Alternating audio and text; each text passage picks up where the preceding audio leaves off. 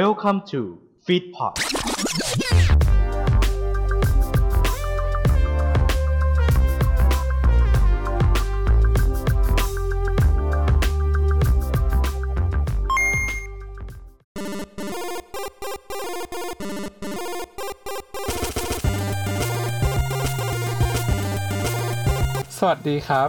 ณกำลังฟังเกม Among Us Podcast เพราะไม่ว่าในชีวิตจริงหรือในเกมคุณคือผู้เล่นกับผมอาร์ตกันทรหลีนวรัตน์ครับสวัสดีครับคุณผู้ฟังคุณกำลังฟังเกม Among Us Podcast เอพิโซดที่สิบกับผมอาร์ตกันทรหลีนวรัตน์ครับผมสำหรับเอพิโซดที่สิบนี้เนี่ยอาร์ตได้แรงบันดาลใจมาจากการที่สลากกินแบ่งรัฐบาลนะครับออกสลากออกเลขสลากออกมาเนี่ยเป็นเลขที่หลายๆคนคิดว่ามันไม่น่าจะเกิดขึ้นได้แต่แต่มันก็มีโอกาสเกิดขึ้นนั่นก็คือเลขเก้าเก้าเก้าเก้าแล้วก็ต่างลงท้ายด้วยเจ็ดนะฮะมีเก้าเบิ้ลไปแล้วก็ลงท้ายด้วยเจ็ดซึ่งโอกาสที่มันจะเกิดขึ้นได้เนี่ยในเพจต่างๆเนี่ยบอกว่ามันมันมีโอกาสเกิดขึ้นได้น้อยมากแบบ ศูนย์จุดศูนย์ something แบบ ศูนย์จุดศูนย์ บางอย่างไปเลยอะไรเงี้ยครับซึ่งอาร์ตก็เลยคิดว่าสิ่งที่อาร์ตจะหยิบยกมาพูดเป็นหัวข้อสำหรับเกม Among Us Podcast เนี่ยนะครับคิดว่าน่าจะเป็นเรื่องนี้ซึ่งเรื่องนี้เนี่ยแน่นอนว่าไม่ใช่เรื่องของสลากกินแบ่งรัฐบาลหรือหวยนะครับไม่ว่าจะบนดินหรือใต้ดินเนาะไม่ใช่นะครับแต่สิ่งที่เราจะมาพูดเนี่ยนั่นก็คือเรื่องของโชคและดวงเรามาฟังกันดีกว่าครับว่ามีเกมไหนบ้างที่ใช้ทั้งโชคหรือใช้ทั้งดวงด้วยไปฟังกันเลยดีกว่าครับสำหรับเกมแรกนะคะที่อาร์ตหยิบยกขึ้นมารีวิวในวันนี้เนี่ยหลายๆคนอาจจะไม่คิดว่าเกมนี้เนี่ยใช้โชคและดวงมากนะครับแต่พออาร์ตพูดชื่อไปเสร็จปุ๊บทุกคนก็จะเข้าใจว่าอาร์ตกำลังจะสื่อสารอะไรเนาะนั่นก็คือเกม Pokemon ครับทั้งแฟรนไชส์ของ Pokemon เลยก่อนอื่นที่เราจะไปคุยกันลึกในเนื้อหาของการเล่นหรือว่าอะไรที่มันทำให้ใช้ดวงหรือไม่ใช้ดวงเนี่ยเดี๋ยวเราไปฟังข้อมูลพื้นฐานของตัวเกมนี้กันก่อนนะครับผู้พัฒนาเกมเอ่อ Pokemonทั้งหมดเนี่ยนะครับนั่นก็คือบริษัท Nintendo แล้วก็มีบริษัท Pokemon จำกัดด้วยนะครับวันที่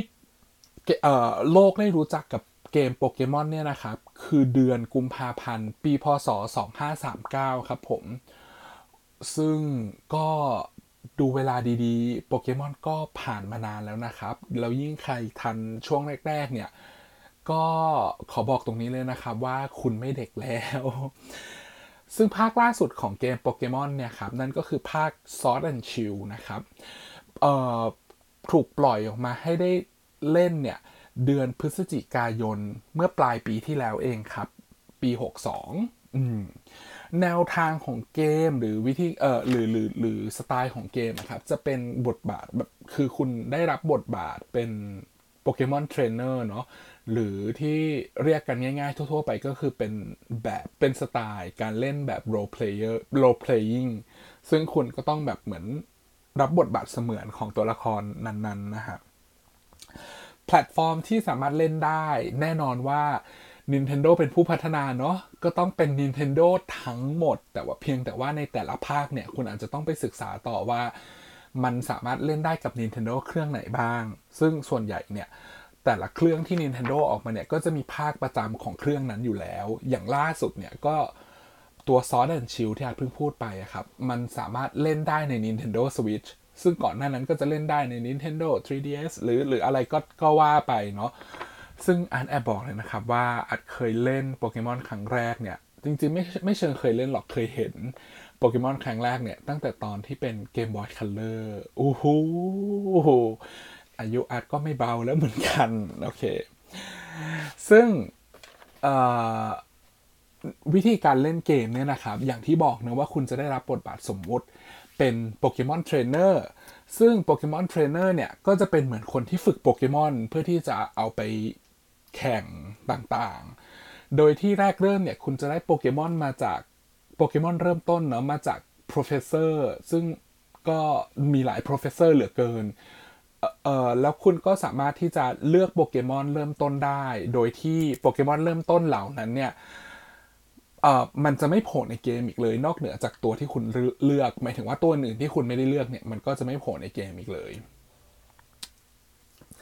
ซึ่งตรงนี้เนี่ยเหมือนจะเป็นการใช้ดวงตั้งแต่ต้นแต่จริงๆแล้วคือเรื่องนี้เป็นการใช้ดวงที่เล็กน้อยมากๆเพราะว่านอกเหนือจากการที่คุณจะต้องใช้ดวงในการเลือกโปเกมอนคู่ใจของคุณแล้วเนี่ยคุณยังจะต้องมีการรวบรวมทีมโปเกมอนมากขึ้นนั่นคือการที่คุณจะต้องไปจับโปเกมอนจากสถานที่ต่างๆโดยที่การจับโปเกมอนต่างๆเนี่ยมันจะมีอุปกรณ์ที่เรียกว่าโปเกบอลซึ่งวิธีการใช้มันเนี่ยคือจริงๆแล้วคือคุณก็แค่โยนออกไปแล้วก็จับตัวโปเกมอนเนี่ยเข้าไปอยู่ในบอลแล้วคุณก็ต้องลุ้นอันนี้คือแม้กระทั่งแม้กระทั่งในการ์ตูนเองอะครับก็ยังมีฉากให้เราได้ลุ้นกันเนาะว่าท้ายที่สุดแล้วเนี่ยตัวเอกของเราหรือพ่อโซพี่ไม่ใช่พ่อก็คุณซาโตชิเนี่ยจะสามารถจับตัวโปเกมอนนั้นได้หรือเปล่าเพราะว่าหลังจากที่มันจับได้แล้วมันก็จะมีเหมือนแบบเขาเรียกว่าอะไรอ่ะเหมือนเป็นช่วงขัดขืนของโปเกมอนว่าแบบเออยังไงบอลมันก็สั่นดุกดิกดุกดิกดุกดิกจนแบบท้ายที่สุดถ้าเกิดว่ามันจับสำเร็จมันก็จะนิ่งแล้วก็มีดาวขึ้นอันนี้คือในเกมนะครับก็จะมีดาวขึ้นแล้วก็โอเคเราจับได้สำเร็จละแต่ว่าถ้าเกิดสมมติว่าเราจับไม่สำเร็จเนี่ยบอลก็จะแตกออกแล้วเอ่อตัวโปเกมอนก็จะออกมาสู้กับเราใหม่อืมเนี่ยแหละครับคือดวงที่คุณจะต้องใช้ในเกมซึ่งคุณคิดว่านี่คือดวงขั้นขั้นกว่าจากกว่าจากการเลือกโปเกมอนเริ่มต้นแล้วใช่ไหมครับซึ่งพอพูดแบบนี้แล้วเนี่ยทุกคนทราบเลยว่ามันจะต้องมีขั้นกว่าคำตอบคือใช่ครับมันมีขั้นกว่านั่นก็คือเป็นโปเกมอนเป็นโปเกมอนในตำนานที่เป็นเหมือนคีย์หลักของภาคนั้นๆคือโปเกมอนนะครับเขาจะมีการปล่อยออกมาสองภาคเนาะมาคู่กันอยู่แล้วล่ะถ้าเกิดว่าคุณเลือกภาคนึงเอ่อโปเกมอนในตำนานของอีกภาคนึงเนี่ยคุณก็จะไม่มีให้เห็นแต่ถ้าเกิดคุณเลือกเหมือนแบบเหมือนคุณเลือกได้แค่โปเกมอนตัวใดตัวหนึ่งถ้าเกิดคุณอยากได้ครบคุณก็จะต้องมีการเหมือนลิงก์เกมผ่านเพื่อนอะไรแบบนี้ครับคุณถึงจะได้โปเกมอนครบเนาะโดยที่คุณจะต้องทำเควสเข้าไปเพื่อที่จะไปจับโปเกมอนในตำนานนั้นโดยที่แอดบอกก่อนนะครับว่ามันจะมีแค่ตัวเดียวในเกมถ้าเกิดว่าคุณโจมตีมันจนตายคุณก็จะไม่มีวันได้เจอมันอีกคุณก็จะต้องเริ่มกลับไปเริ่มเล่นใหม่หรือถ้าเกิดคุณจับมันไม่ได้หรือหรืออุปกรณ์คุณหมดอะไรแบบเนี้ยโปเกบอลคุณหมดเนี่ยคุณก็จะต้องไปเริ่มจับมันใหม่หมายถึงว่าคุณก็ต้องรีสตาร์ทเกมไปเริ่มจับมันใหม่ซึ่งตรงนี้เนี่ยเป็นเหมือนการใช้ดวงอย่างหนึ่งเพราะนอกจากที่คุณจะต้องจับโปเกมอนแล้วเนี่ยคุณยังต้องจับโปเกมอนที่มีเพียงแค่ตัวเดียวในเกมแล้วก็ก็ต้องต้องทำเควสเข้าไปด้วยเพื่อที่จะไปจับมันมันก็มีความวุ่นวายแล้วก็ความจุกจิกในระดับหนึ่งแล้วใช่ไหมครับทีนี้เนี่ยเกมโปเกมอนเนี่ยเข้าใจแล้วก็เก่งมากในการบริหารเรื่องการที่ทำให้เรารู้สึกแฮปปี้กับการเล่นเกมของเขาต่อนะครับแน่นอนว่าพอพูดแบบนี้ปุ๊บมันก็ต้องมีขั้นที่กว่ากว่าการจับโปเกมอนในตำนานที่มีแค่ตัวเดียวใช่ไหมครับมันมีการจับโปเกมอนอื่นๆอีกที่มันจะแรนดอมเกิดเอ่อหลายๆคนน่าจะรู้จักภาคซิลเวอร์เนาะที่ตัวโปเกมอนในตำนานที่อาจพูดไปเมื่อสักครู่เนี่ยคือตัวลูเกียแต่ว่ามันก็จะมีพวกเอนเตซุยคุงไลโคเนี่ยอีกสามตัวเนี่ยที่สุ่มการเกิดทั่วแมปในเกมโดยที่คุณไม่รู้ว่ามันจะอยู่ที่ไหนคุณแค่แบบคุณแค่ต้องเล่นคุณแค่ปั่นจักรยานไปแล้วเดี๋ยวมันก็จะเจอขึ้นมาพอเจอขึ้นมาแล้วเนี่ยคุณมีโอกาสไม่มากที่จะทำยังไงก็ได้ให้คุณสามารถจับมันได้ไม่ว่าคุณจะต้องลดเลือดมันคุณจะต้องทำอะไรก็แล้วแต่เพราะว่าท้ายที่สุดแล้วเมื่อถึงจุดจุดนึงเนี่ยมันก็จะหนีไปถึงแม้ว่ามันจะมันจะชนะคุณหรือมันมันคุณกำลังจะชนะมันเนี่ยมันก็จะหนีไปและที่สำคัญครับคุณไม่สามารถฆ่ามันได้เพราะถ้าเกิดคุณฆ่ามันเสร็จปุ๊บมันจะไม่เกิดขึ้นในเกมอีกเลยโอ้โหเพิ่มความยากในการจับเข้าไปอีกซึ่งตรงนี้เนี่ยทำให้การจับโปเกมอนในตำนานที่แรนดอมการเกิดแบบนี้เนี่ยนะครับเป็นสิ่งที่ยากแล้วก็น่าสนใจขึ้นไปอีกสำหรับตัวโปเกมอนคือนอกเหนือจากการที่คุณเล่นจบแล้วเนี่ยคุณมาไล่จับโปเกมอนพวกนี้เนี่ยก็มันเหมือนเป็นความสนุกอีกรูปแบบหนึ่งเราเชื่อไหมครับว่านี่ไม่ใช่ความยากเดียวที่มีอยู่ในเกมยังมีความยากขั้นกว่าอีกครับอย่างที่ทุกคนทราบกันดีนะครับว่าเกมโปเกมอนเนี่ยมีมอนเอ่อมีตัวโปเกโปเกมอนเนี่ยอยู่หลากหลายชนิดมาก ซึ่งแต่ละชนิดเนี่ยก็จะมีแบบไล่ระดับความเก่งความไม่เก่งอะไรไปไปตามเรื่องตามราวใช่ไหมครับเอ่อแน่นอนว่าโปเกมอนอย่างที่บอกไปนะครับเขาฉลาดมากกับการที่จะทำให้เราเล่นเกมกับเขาเป็นนานๆวิธีการของเขาก็คือซึ่งอันนี้มองว่าเป็นขั้นสุดแล้วนะครับในการใช้ดวงและโชคของคุณนะครับนั่นก็คือการที่เขาเอ่อปล่อยโปเกมอนชายนิ่งออกมาคำถามโปเกมอนชายนิ่งคืออะไรคำตอบก็คือโปเกมอนที่มีรูปลักษณ์หรือสีที่ต่างไปจากเดิมหมายความว่าสมมติมีโปเกมอนตัวหนึ่งเอ่อตัวตัวมันจะเป็นสีน้ำตาลหัวมันจะเป็นสีเขียวอันนี้สมมุตินะครับแต่โปเกมอนชายนิ่งคือตัวจะเป็นสีขาวหัวจะเป็นสีม่วงคือเป็นโปเกมอนรูปลักษณ์เดียวกันแต่แค่มีสีที่แตกต่างกันแล้วก็ความสามารถอันไม่แน่ใจว่าความสามารถแตกต่างกันไหมแต่คือเรื่องสีสันและเรื่องรูปลักษณ์ภายนอกเนี่ยต่างกันแน่นอนซึ่งโอกาสที่จะเจอเนี่ยน้อยมากครับแบบเผลอๆบางทีคุณไม่สามารถ track ได้เลยว่ามันจะเกิดหรือเปล่าคุณต้องใช้แบบดวงและโชคจริงๆคือถ้าเกิดได้ปุ๊บคืออัดเคยได้ครั้งนึงแล้วรู้สึกว่าหัวใจแบบมันสูบฉีดมากแบบเฮ้ยจะยังไงอ่ะเราเราเราจะต้องทำยังไงเราจะต้องจับมันไหมซึ่งตรงนี้เนี่ยคือทำให้เราสามารถเล่นเกมโปเกมอนได้เพิ่มขึ้นมาอีกแบบหลายชั่วโมงมากเลยครับเพราะว่าคุณสนุกกับการหาโปเกมอนที่คนอื่นไม่มีเพราะคุณสามารถเอาไปขิงกับเพื่อนได้ด้วยว่าเออเราจับโปเกมอนตัวนี้ได้และเนี่ยครับคือการใช้ดวงขั้นสูงสุดของการจับโปเกมอนจะเห็นได้ว่าโปเกมอนเนี่ยเขามีการไล่ระดับของตัวเกมเนี่ยโดยการใช้โชคประมาณ สี่สิบเปอร์เซ็นต์ ซึ่งการใช้โชคเนี่ยมันทำให้เรารู้สึกว่าเราแบบเป็นส่วนหนึ่งกับเกมทำให้มันแบบทำให้มันเกมมันมีการความน่าสนใจขึ้นมาและดูไม่น่าเบื่อทั้งๆที่จริงๆแล้วลองลองคิดตามดูนะครับว่าถ้าเกิดเรามีหน้าที่ในการจับโปเกมอนให้ครบสมมติว่าเราตั้งตั้งตั้งแผนไว้เนาะว่าเราจะจับโปเกมอนให้ครบเนี่ยการจับโปเกมอนให้ครบทั้งเกมเนี่ยไม่ใช่เรื่องยากเลยเพราะคุณเริ่มต้นจากจุดแรกจนถึงเมืองสุดท้ายคุณก็สามารถเดินไปทั่วเอ่อ world map ของของโปเกมอนได้แล้วคุณก็สามารถไปไล่เก็บได้แต่สิ่งที่สนุกก็คือการที่เราจะต้องไปหาโปเกมอนในตำนานทั้งหลายแหละเนี่ยแหละครับเพื่อที่จะให้คุณเหมือนแตกต่างจากคนอื่นเอ่อการหาโปเกมอนในตำนานหรือโปเกมอนชายนิ่งเนี่ยเป็นเหมือนอีกกิมมิกนึงที่ทางโปเกมอนเนี่ยเพิ่มขึ้นมาทำให้คุณรู้สึกว่าเฮ้ยเกมนี้มันมีอะไรแล้วคุณก็จะต้องเล่นต่อพอเล่นต่อไม่พอคุณสามารถเอาตรงนี้เนี่ยไปขิงกับเพื่อนได้อีกเอาไปโชว์เพื่อนได้อีกซึ่งวิธีการโชว์เพื่อนส่วนใหญ่ก็จะเป็นการเออเออเออมาสู้กันอะไรเงี้ยแบบว่ามาสู้กันเสร็จปุ๊บคุณปาโปเกมอนออกไปแล้วมันเป็นโปเกมอนชายนิ่งออกมาเนี่ยคุณแบบเราก็จะแบบโหคือแค่ยังไม่ได้เริ่มสู้เลยนะครับเผื่อบางทีแบบคู่ต่อสู้อาจจะไม่เก่งก็ได้แต่แบบเราเห็นแล้วเราก็หูแล้วอะเพราะว่าการที่จะได้โปเกมอนชายนิ่งมาเนี่ยค่อนข้างใช้เวลาและนี่เองคือสาเหตุที่ว่าทำไมเวลาเล่นเกมอะไรที่มันจะต้องมีการลุ้นโดยการใช้ดวงหรือใช้โชคทำไมเราถึงรู้สึกกับมันและได้เป็นส่วนหนึ่งกับมันจริงๆเพราะว่าเราใส่ความรู้สึกว่าเราน่าจะได้เป็นส่วนหนึ่งของเกมโดยการที่เราจะเป็นผู้เล่นที่แตกต่างจากผู้เล่นคนอื่นโดยการใช้โดยการอาศัยดวงของเราโดยที่อันนี้จากคลิปในอาร์มนะครับคือเขาอธิบายเรื่องการเอ่อทำเอ่อตัวแรนดอมทั้งหลายแหล่เนาะก็ท้ายที่สุดแล้วเนี่ยเราก็ไม่ได้เหมือนแรนดอมจริงๆอ่ะมันเป็นสูโดที่แบบเหมือนสมมติว่ามีโอกาส สิบห้าเปอร์เซ็นต์ คือการเปิดหนึ่งร้อยครั้งคุณก็มีโอกาสได้ของชิ้นนั้นเนี่ยประมาณ สิบห้าเปอร์เซ็นต์ จากหนึ่งร้อยอะไรแบบนี้ครับอันนี้คือการสมมุตินะถ้าเกิดใครสนใจอยากไปฟังคร่าวๆเนี่ยสามารถไปฟังเพิ่มเติมได้ในช่อง YouTube ของนายอาร์มนะครับเกี่ยวกับเรื่อง ไอ เอ็น จี นะครับผมเพราะว่าตรงนี้เนี่ยผมคิดว่ามันก็เหมือนกับการใช้ดวงเหมือนกันเนาะก็เลยถือโอกาสแนะนำตรงนี้เผื่อใครหลายๆคนสนใจอยากจะศึกษาต่อนะครับและนี่เองคือทั้งหมดของเกมโปเกมอนครับเกมที่ดูเหมือนกับว่าจะไม่ได้ใช้ดวงอะไรเลยแต่ทั้งเกมเกือบทั้งเกมเลยเนี่ยคุณต้องใช้ดวงเหมือนกันนะครับในการที่จะไปกว่าจะเจอโปเกมอนกว่าจะจับโปเกมอน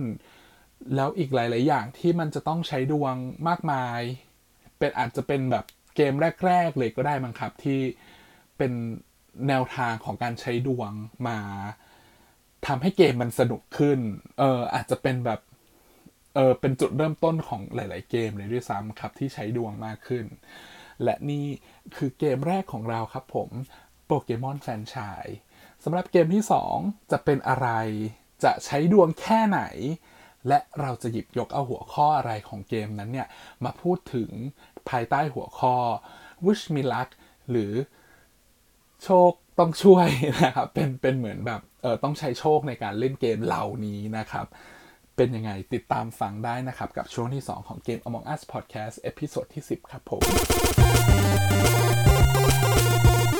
กลับมากันต่อกับเกม Among Us Podcast เอพิโซดที่สิบในช่วงที่สองนะครับในช่วงที่แล้วเนี่ยเราพูดถึงเรื่องเกมที่ใช้โชคและดวงโดยที่หลายๆคนอาจจะคิดว่าไม่ได้ไม่ได้ใช้โชคและดวงขนาดนั้นอย่างเกม Pokemon นะครับซึ่งพอเรามานั่งวิเคราะห์กันดีๆแล้วเนี่ยเราจะเห็นว่า Pokemon เนี่ยมีการใช้ดวงที่ค่อนข้างเยอะเลยทีเดียวนะครับเพื่อที่จะทำให้คุณเนี่ยรู้สึกสนุกไปกับมันแล้วก็ยังไงดีล่ะเรียกว่าติดเกมนั้นไปได้โดยปริยายนะครับกับการที่คุณสามารถที่จะมีโปเกมอนที่แตกต่างจากคนอื่นซึ่งตัวเกมโปเกมอนเนี่ยสามารถออกแบบได้อย่างชาญฉลาดเลยอ่ะท้ายช่วงเมื่อกี้ก็อวยต้นช่วงที่สองก็อวยดีมากๆจริงๆซึ่งก็ไม่เป็นไรก็ให้ถือว่าเป็นการเกริ่นนำแล้วกันว่าเกม Among Us อี พี นี้เนี่ยเรากำลังเสนอเรื่องโชคและดวงเนาะแล้วเกมหลายๆเกมเลยมีการใช้โชคและดวงเข้ามาช่วยทำให้ตัวเกมเนี่ยมีความน่าสนใจแล้วก็ทำให้เราเนี่ยรักที่จะเล่นเกมนั้นต่อสำหรับเกมที่สองเนี่ยก็จะเป็นอีกเกมนึงที่อาจเชื่อว่าหลายๆคนน่าจะเคยรู้จักเพราะว่ามันเคยมีแพลตฟอร์มที่เป็น Tabletop มาก่อนจนปัจจุบันนี้เนี่ยเขามีการเปลี่ยนจากตัว Tabletop เกมเนี่ยและอุปกรณ์เนี่ยมาเป็นอีกส่วนหนึ่งในคอมพิวเตอร์เรียบร้อยแล้วคือถ้าเกิดว่าคุณไม่มีเกมนั้นเนี่ยเวลาเล่นที่บ้านเนี่ยคุณก็สามารถเล่นผ่านระบบออนไลน์ได้ซึ่งอันบอกเลยว่าความสนุกไม่ต่างกันเลยเผลอๆอาจจะสนุกกว่าด้วยซ้ำเพราะว่ามันมีการซื้อ ดี แอล ซี เพิ่มเติมมีการเติมภาคเสริมลงไปทำให้ตัวเกมเนี่ยมีความน่าสนใจมากยิ่งขึ้นซึ่งเกมนี้ที่อาจกำลังพูดถึงเนี่ยนะครับนั่นก็คือเกมUno หรือหรือที่บางคนเรียกว่า Uno หรือที่บางคนจะเรียกว่า ยู เอ็น โอ แล้วแต่นะครับคุณจะเลือกอย่างคุณจะเรียกยังไงก็ได้เอาเป็นว่าเราเข้าใจตรงกันก็พอแต่สำหรับอาร์ตเองอาร์ตสะดวกที่จะเรียก Uno ดังนั้นเนี่ยขออนุญาตใช้คำว่า Uno แล้วกันนะครับซึ่งอย่างที่บอกไปเนาะว่าเขามีการเปลี่ยนจากแพลตฟอร์มที่เล่นเป็นเกมการ์ดแล้วเนี่ยเขาเปลี่ยนมาใส่ในคอมพิวเตอร์เรียบร้อยแล้วดังนั้นก็จะต้องมีข้อมูลเกี่ยวกับเกมใช่ไหมครับเราไปฟังข้อมูลเกี่ยวกับเกมกันเลยซึ่งเกมนี้เนี่ยผู้พัฒนานะครับคือ Ubisoft Entertainment เกมนี้เนี่ยถูกปล่อยออกมาให้ได้เล่นกันเนี่ยตั้งแต่เดือนธันวาคมปีสองพันสิบปีคริสตศักราชสองพันสิบหกแล้วแพลตฟอร์มที่สามารถเล่นเกมนี้ได้นะครับคือจริงๆแล้วอาจเห็นใน iOS ก็สามารถเล่นได้และอีกอย่างนึงก็คือใน Windows ผ่านระบบ Steam นะครับรูปแบบของเกมเนี่ยเป็นแบบ casual สบายๆเล่นง่ายๆชิลๆเป็นการ์ดเกมแล้วก็เป็นสไตล์เกมในคอมพิวเตอร์แบบ Tabletop งงไหมอ่ะคือจริงๆมันมีเกมที่แบบ convert จากการเล่นแบบบนโต๊ะเล่นกับครอบครัวแบบนี้มาคอนเวิร์ตมาเล่นในคอมก็มีเนาะซึ่งวิธีการเล่นเกมหรือว่าฟีเจอร์ของเกมเนี่ยง่ายมากๆทุกคนสามารถดูได้จากไพ่ที่คุณได้มาแล้วก็สามารถที่จะเข้าใจได้เลยโดยที่ตัวไพ่อะครับจะแบ่งออกเป็นสี่ส่วนโดยการใช้สีจริงๆแล้วมันก็จะมีสีแดงสีเหลืองสีเขียวสีฟ้าเป็นสี่สีแบบนี้เลยนะครับโดยที่ในไพ่แต่ละใบอะครับก็จะมีตัวเลขกำกับไว้เพิ่มเติมด้วยตั้งแต่ศูนย์ถึงเก้าในแต่ละสีเนาะก็มันมีความสำคัญเนาะซึ่งเดี๋ยวอาร์ตอาจจะจะอธิบายให้ฟังว่ามันมีความสำคัญยังไงแล้วก็นอกเหนือจากนี้ครับจากไพ่ตัวเลขแล้วก็ไพ่สีที่มันอยู่ด้วยกันแล้วเนี่ยนะครับมันยังมีไพ่พิเศษต่างๆอย่างเช่นตัวรูปห้ามหยุดเนี่ยก็จะเรียกว่าสคิปมีการมีไพ่รีเวิร์สมีไพ่บวกสอง plus สองแล้วก็เท่านี้แหละครับเออสำหรับสำหรับไพ่พิเศษเนาะแล้วก็มีไพ่อีกแบบนึงครับ ต้องบอกก่อนว่าเป็นพื้นหลังสีดำเนาะโดยที่จริงๆแล้วเนี่ยไพ่เนี่ยหลายๆคนอาจจะเคยเห็นในปกของเกม Among Us Podcast เอพิโซดที่ผ่านมานะครับตัว New Normal Next Normal เนี่ยเขาเรียกว่า Y Card ซึ่ง Y Card เนี่ยจะอธิบายเลยดีไหมอ่ะเดี๋ยวเอาไว้อธิบายแล้วกันว่า Y Card กับ Plus โฟร์เนี่ยแตกต่างกันยังไงเนาะโอเคกลับมาวิธีการเล่นสำหรับหลายๆคนที่ยังไม่เคยเล่นเกมนี้มาก่อนหรือสนใจอยากจะเล่นเกมนี้นะครับโดยในตอนเริ่มเกมนะครับอันนี้เป็นแพลตฟอร์มเดียวกับในคอมพิวเตอร์ด้วยนะผู้เล่นทุกคนจะได้การ์ดคนละห้าใบนะครับโดยที่หลังจากที่เราแจกไพ่กับผู้เล่นทั้งหมดแล้วเนี่ยก็จะหงายไพ่ตรงกลางหนึ่งใบเป็นไพ่เริ่มต้นวิธีการเล่นเกมนี้ง่ายมากครับเพียงแค่สีเหมือนหรือตัวเลขเหมือนคุณก็สามารถที่จะลงไพ่นั้นได้ทุกคนสามารถลงได้ไพ่เทิร์นละใบเท่านั้นนะครับถ้าเกิดว่าในเทิร์นนั้นเนี่ยคุณได้สีดูแล้วเนี่ยคุณไม่มีสีนั้นหรือคุณไม่มีตัวเลขนั้นเนี่ยคุณก็สามารถทำการจั่วได้โดยที่พอเมื่อจั่วแล้วเนี่ยคุณสามารถเลือกได้ว่าคุณจะเล่นไพ่ใบที่จั่วขึ้นมาหรือคุณจะเก็บไว้ก็คือผ่านตาคุณไปง่ายมากวิธีการเล่นมีแค่นี้เลยแต่ความสนุกมันอยู่ตรงที่ว่าไพ่พิเศษต่างๆที่มันจะเข้ามาทำเหมือนมาเสริมสีสันให้เกมเนี่ยมีความสนุกมากยิ่งขึ้นนั่นก็คือสมมติว่าคุณเล่นไพ่สคิปที่จะเป็นรูปเหมือนห้ามหยุดเนี่ยเท่ากับว่าคุณทำให้ผู้เล่นคนที่อยู่ถัดไปจากคุณเนี่ยเอ่อข้ามตาเขาไปเลยหรือถ้าเกิดว่าคุณเล่นไพ่รีเวิร์สมันก็จะเปลี่ยนทิศทางสมมุติว่าตอนแรกมันหมุนตามเข็มนาฬิกาใช่ไหมครับพอลงไพ่รีเวิร์สปุ๊บก็จะหมุนย้อนกลับเป็นเอ่อทวนเข็มนาฬิกา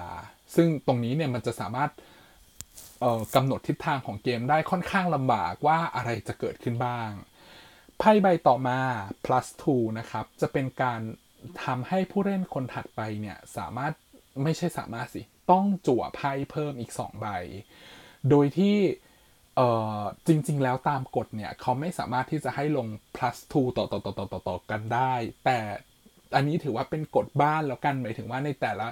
ส่วนใหญ่ก็จะชอบเล่นกันเพราะมันสนุกกว่าคุณสามารถที่จะลงบวกสองต่อด้วยบวกสองคนต่อไปลงบวกสองต่อคนต่อไปลงบวกสองต่อลงไปเรื่อยๆจนถึงคนสุดท้ายที่ไม่มีไพ่นั้นคุณก็จะได้รับกองกฐินกองใหญ่ไปอันนี้จะเป็นกฎบ้านนะครับส่วนกฎจริงๆแล้วเนี่ยคือพอเมื่อคุณลงบวกสองปุ๊บคุณจะต้องคนผู้เล่นคนถัดไปจะต้องจั่วไพ่สองใบแล้วก็ผ่านตานั้นไปเออดูไม่น่าสนุกเลยดูรู้สึกว่าการแบบรวมพลังของแต่ละคนในเกมเพื่อที่จะเอ่อสังคายนาไพ่ทั้งหมดไปให้คนคนที่ไม่มีบวกสองเนี่ยจะมันกว่าและอันบอกเลยนะครับว่า Uno เอ่อในคอมพิวเตอร์เนี่ยมีกฎที่จะลงบวกสองต่อต่อต่อต่อกันไปเรื่อยๆด้วยสนุกมากๆ มากันต่อกับไพ่อีกชนิดหนึ่งที่หลายๆคนอาจจะไม่รู้ว่ามันเล่นยังไงเพราะว่ามันมีพื้นหลังสีดำแน่นอนว่ามันคือ Y Card นั่นเองครับกับ Y Card Plus โฟร์โดยที่ Y Card ธรรมดาเนี่ยมันจะไม่มีตัวเลขบวกสี่ลงไปแล้วเนี่ย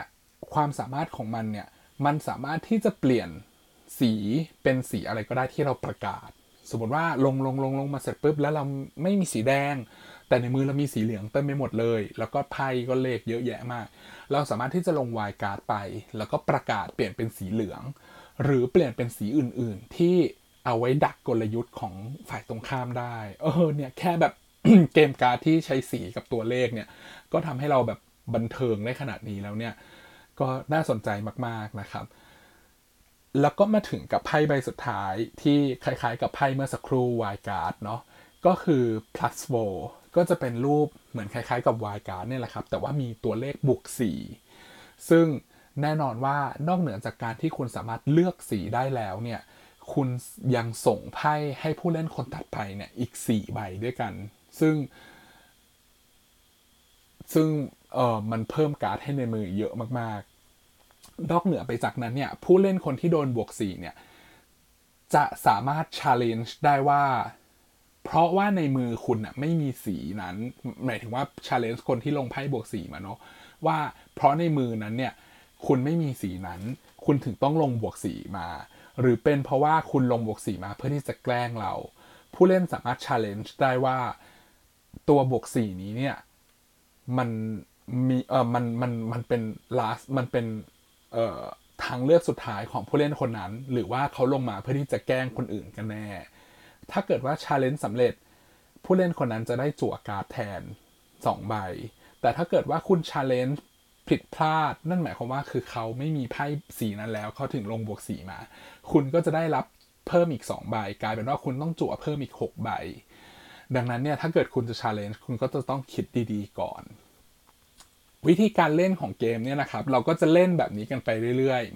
ๆลงถ้ามีลงก็ลงถ้าลงไม่ได้ก็จั่วแล้วก็เล่นแบบนี้ไปเรื่อยๆจนถึงสิ่งที่น่าสนใจที่สุดของเกมในช่วงท้ายก็คือถ้าเกิดว่าในมือคุณเนี่ยมีไพ่เพียงแค่ใบเดียวคุณต้องประกาศให้ทุกคนในวงรู้ว่าไพ่คุณเหลือใบเดียวด้วยนะโดยการพูดคำว่าอูโน่ขึ้นมาหรือจะยูโน่หรือจะอะไรก็แล้วแต่เป็นการประกาศให้เขารู้ว่าเราเหลือไพ่ใบเดียวบนมือแล้วนะถ้าแล้วแน่นอนว่ามันก็จะต้องมีบทลงโทษสำหรับคนที่เผลอเหล่อลงไปแล้วก็แบบเอ้ยดีใจว่าเรากำลังจะชนะโดยเหลือไพ่ใบเดียวถ้าเกิดว่าเพื่อนคนอื่นๆในวงของคุณเนี่ยสามารถเอ่อบอกว่าคุณน่ะไม่ยอมพูดอูโน่ได้เนี่ยหรือ challenge คุณว่าคุณไม่ยอมพูดอูโน่เนี่ยคุณก็จะต้องได้รับการเพิ่มอีกห้าใบเพื่อที่จะเหมือนแบบเหมือนกับเออไม่แน่ใจว่ายังไงแต่คือถ้าเกิดว่าเป็น table top เนี่ยมันสามารถเปลี่ยนกฎได้เนอะห้าใบแต่รู้สึกว่าในเกมที่เป็นคอมพิวเตอร์เนี่ยนะครับเหมือนคุณจะต้องจั่วเพิ่มอีกสองใบแล้วก็อันนี้คือเนื้อหาของเกมทั้งหมดง่ายมากง่ายมากๆแล้วก็สำหรับ ดี แอล ซี ส่วนเสริมอื่นๆเนี่ยก็จะมีความสนุกตรงที่ว่าเอ่อมันจะมีไพ่พิเศษรูปแบบอื่นๆเข้ามามีทั้งแบบ Just Dance มีของแบบตัวกระต่ายผมไม่แน่ใจว่าตัวกระต่ายเนี่ยมันชื่ออะไรเนาะก็จะมีความสนุกและนอกเหนือไปจากนั้นเนี่ยทาง Ubisoft เนี่ยก็มีการเพิ่มโหมดต่างๆของเกมเข้ามาด้วยเช่นสมมุติว่าคุณลงไพ่เลขเจ็ดลงไปเมื่อไหร่เนี่ยก็จะมีการเปลี่ยนมือระหว่างคนเอ่อเปลี่ยนมือกับคนทางซ้ายคือทุกคนในวงเนี่ยก็จะเปลี่ยนมือไปทางซ้าย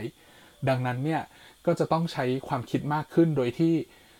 มันทำให้เรามันทำให้เรารู้สึกว่าการเล่นแบบในชีวิตจริงเนี่ยการเล่นแบบในชีวิตจริงเนี่ยสามารถปรับเปลี่ยนกฎได้ตามความต้องการแม้กระทั่งในเกมเองเนี่ยเขาก็มีการปรับเปลี่ยนกฎให้ตัวเกมเนี่ยมีความน่าสนใจมากยิ่งขึ้นทีนี้เนี่ยกลับเข้ามาในประเด็นว่ามันมีการใช้โชคและดวงยังไงเนาะอย่างที่อัดเกริ่นไปในเกมโปเกมอนเนาะว่าเกมที่มันทำให้มีดวงหรือโชคเข้ามาเกี่ยวข้องเนี่ยมันทำให้เราสามารถเล่นเกมนั้นได้นานขึ้น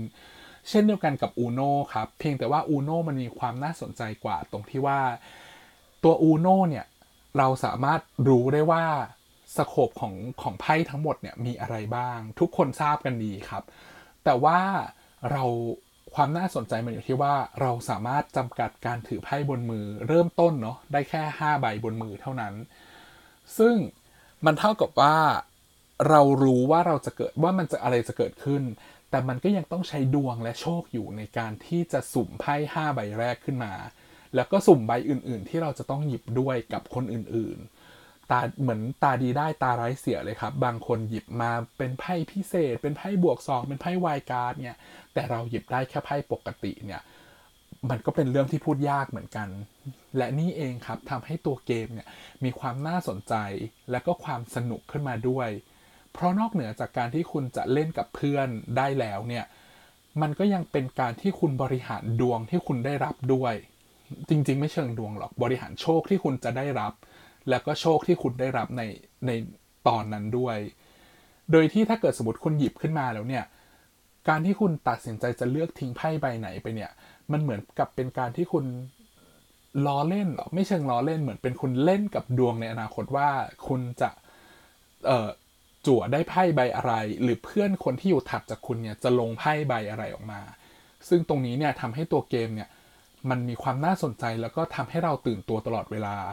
อีกทั้งการที่เราจะต้องพูดอูโน่ตอนท้ายเกมเนี่ยมันเลยทำให้เกมเนี่ยไม่น่าเบื่อคือคุณจะต้องโฟกัสกับเกมตลอดเวลาเช่นเดียวกันกับไพ่พิเศษที่มันมีเพิ่มขึ้นมานะครับมันเลยทำให้ตัวเกมนี้เนี่ยสามารถเล่นได้เรื่อยๆเข้าใจง่ายแล้วก็ไม่แปลกใจเลยครับว่าทำไม Uno ถึงเป็นเกมที่หลายๆคนเล่นได้ในเวลาอันรวดเร็วแล้วก็สามารถสนุกได้ด้วยแล้วก็ทำให้เวลาผ่านไปไวมากๆขอสรุปเลยแล้วกันนะครับว่าในเกม Pokemon เนี่ยเป็นการบอกเราเนาะว่าการที่ เกมเนี่ยมีโชคเข้ามาเกี่ยวข้องเนี่ยเกือบครึ่งนึงของเกมเนี่ยมันทำให้ตัวเกมเนี่ยมีความน่าสนใจ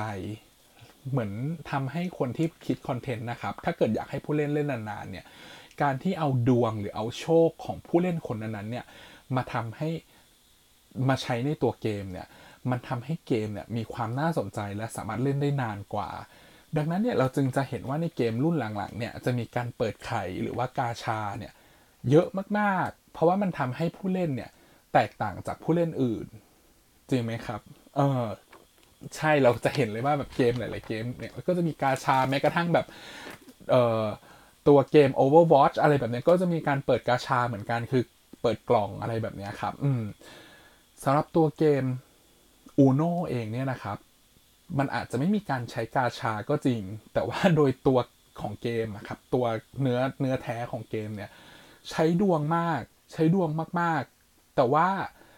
สิ่งที่คุณได้มาจากดวงเนี่ยมันไม่ได้หมายความว่าคุณจะอยู่เหนือคนอื่น มันอยู่ที่ว่าคุณบริหารดวงที่คุณได้รับมาอย่างไงดีกว่าสมมติว่าคุณได้มาสี่สีกับไพ่ไวล์การ์ดคุณจะเล่นยังไงให้ให้เอางี้ดีกว่าให้ชนะซึ่งแน่นอนว่าคุณไม่ได้เป็นคนเดียวที่อยากชนะเพื่อนคนอื่นในวงของคุณก็อยากชนะเหมือนกันดังนั้นเนี่ยมันเหมือนเป็นการใช้ดวงในในช่วงเริ่มต้นของเกมแต่ท้ายสุดแล้วคุณก็จะต้องใช้แผนแล้วก็เทคนิคของคุณที่จะทำให้เกมนี้ชนะคุณสามารถหลอกล่อเพื่อนคุณได้ว่าคุณไม่มีสิ่งนี้ไม่มีตัวเลขนี้แต่อืมอะไรก็เกิดขึ้นได้ครับอย่างที่บอกเนอะว่าบางทีเราคิดว่าเพื่อนไม่มีสีฟ้าเราลงสีฟ้าไปเสร็จปุ๊บแต่ท้ายที่สุดแล้วตัวเลขเหมือนกันอันนี้ในในในวิธีการเล่นของอาจจะเรียกว่านกมืดคือคุณสามารถที่จะชนะเกมได้โดยที่ใช้แบบตัวเลขนี่แหละครับเป็นกิมมิคเล็กๆน้อยๆที่เกมออกแบบมาให้เข้าใจง่ายแต่ก็สนุกมากๆและทั้งสองเกมเนี่ยนะครับก็ใช้ทั้งโชคและดวงของคุณด้วยโดยที่เขาเอาดวงและโชคของคุณเนี่ยมาทำให้คุณรู้สึก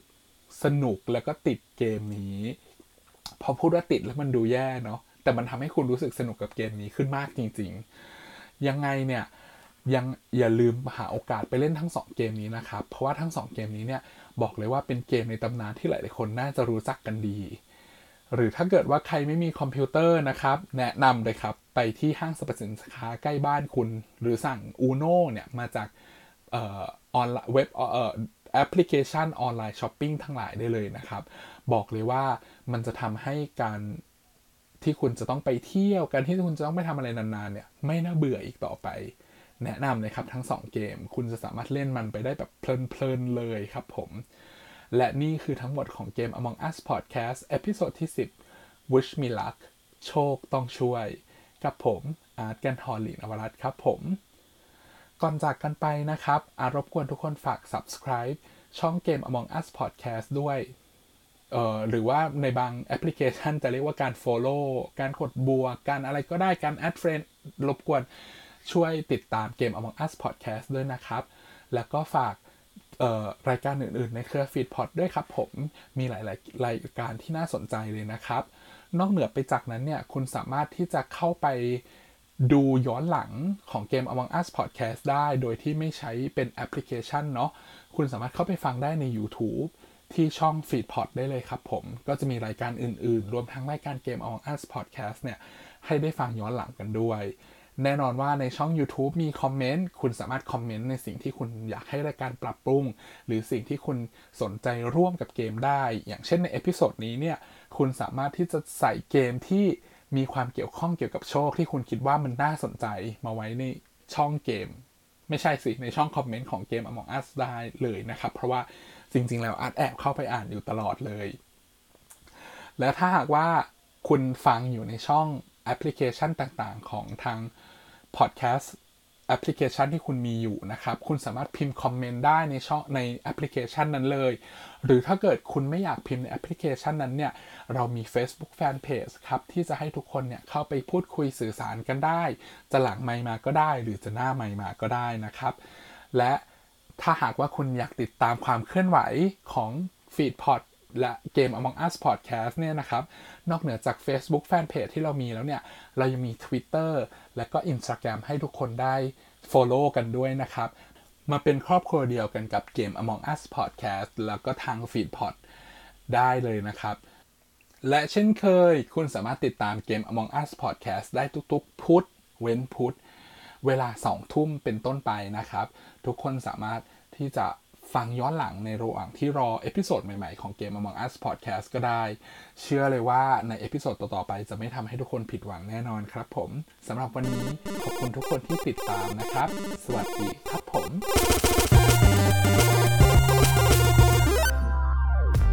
ขอขอบพระคุณที่เข้ามารับฟังรายการของเราจนจบอย่าลืมเข้ามาติดตามและติชมได้ในทุกช่องทางโซเชียลมีเดียติดต่องานและลงโฆษณาได้ทาง ฟีดพอด สองพันสิบเก้า แอท จีเมล ดอท คอม ท่านมาเราดีใจท่านจากไปเราก็ขอขอบพระคุณ FeedPod Feed Happiness in Your Life with Our Podcast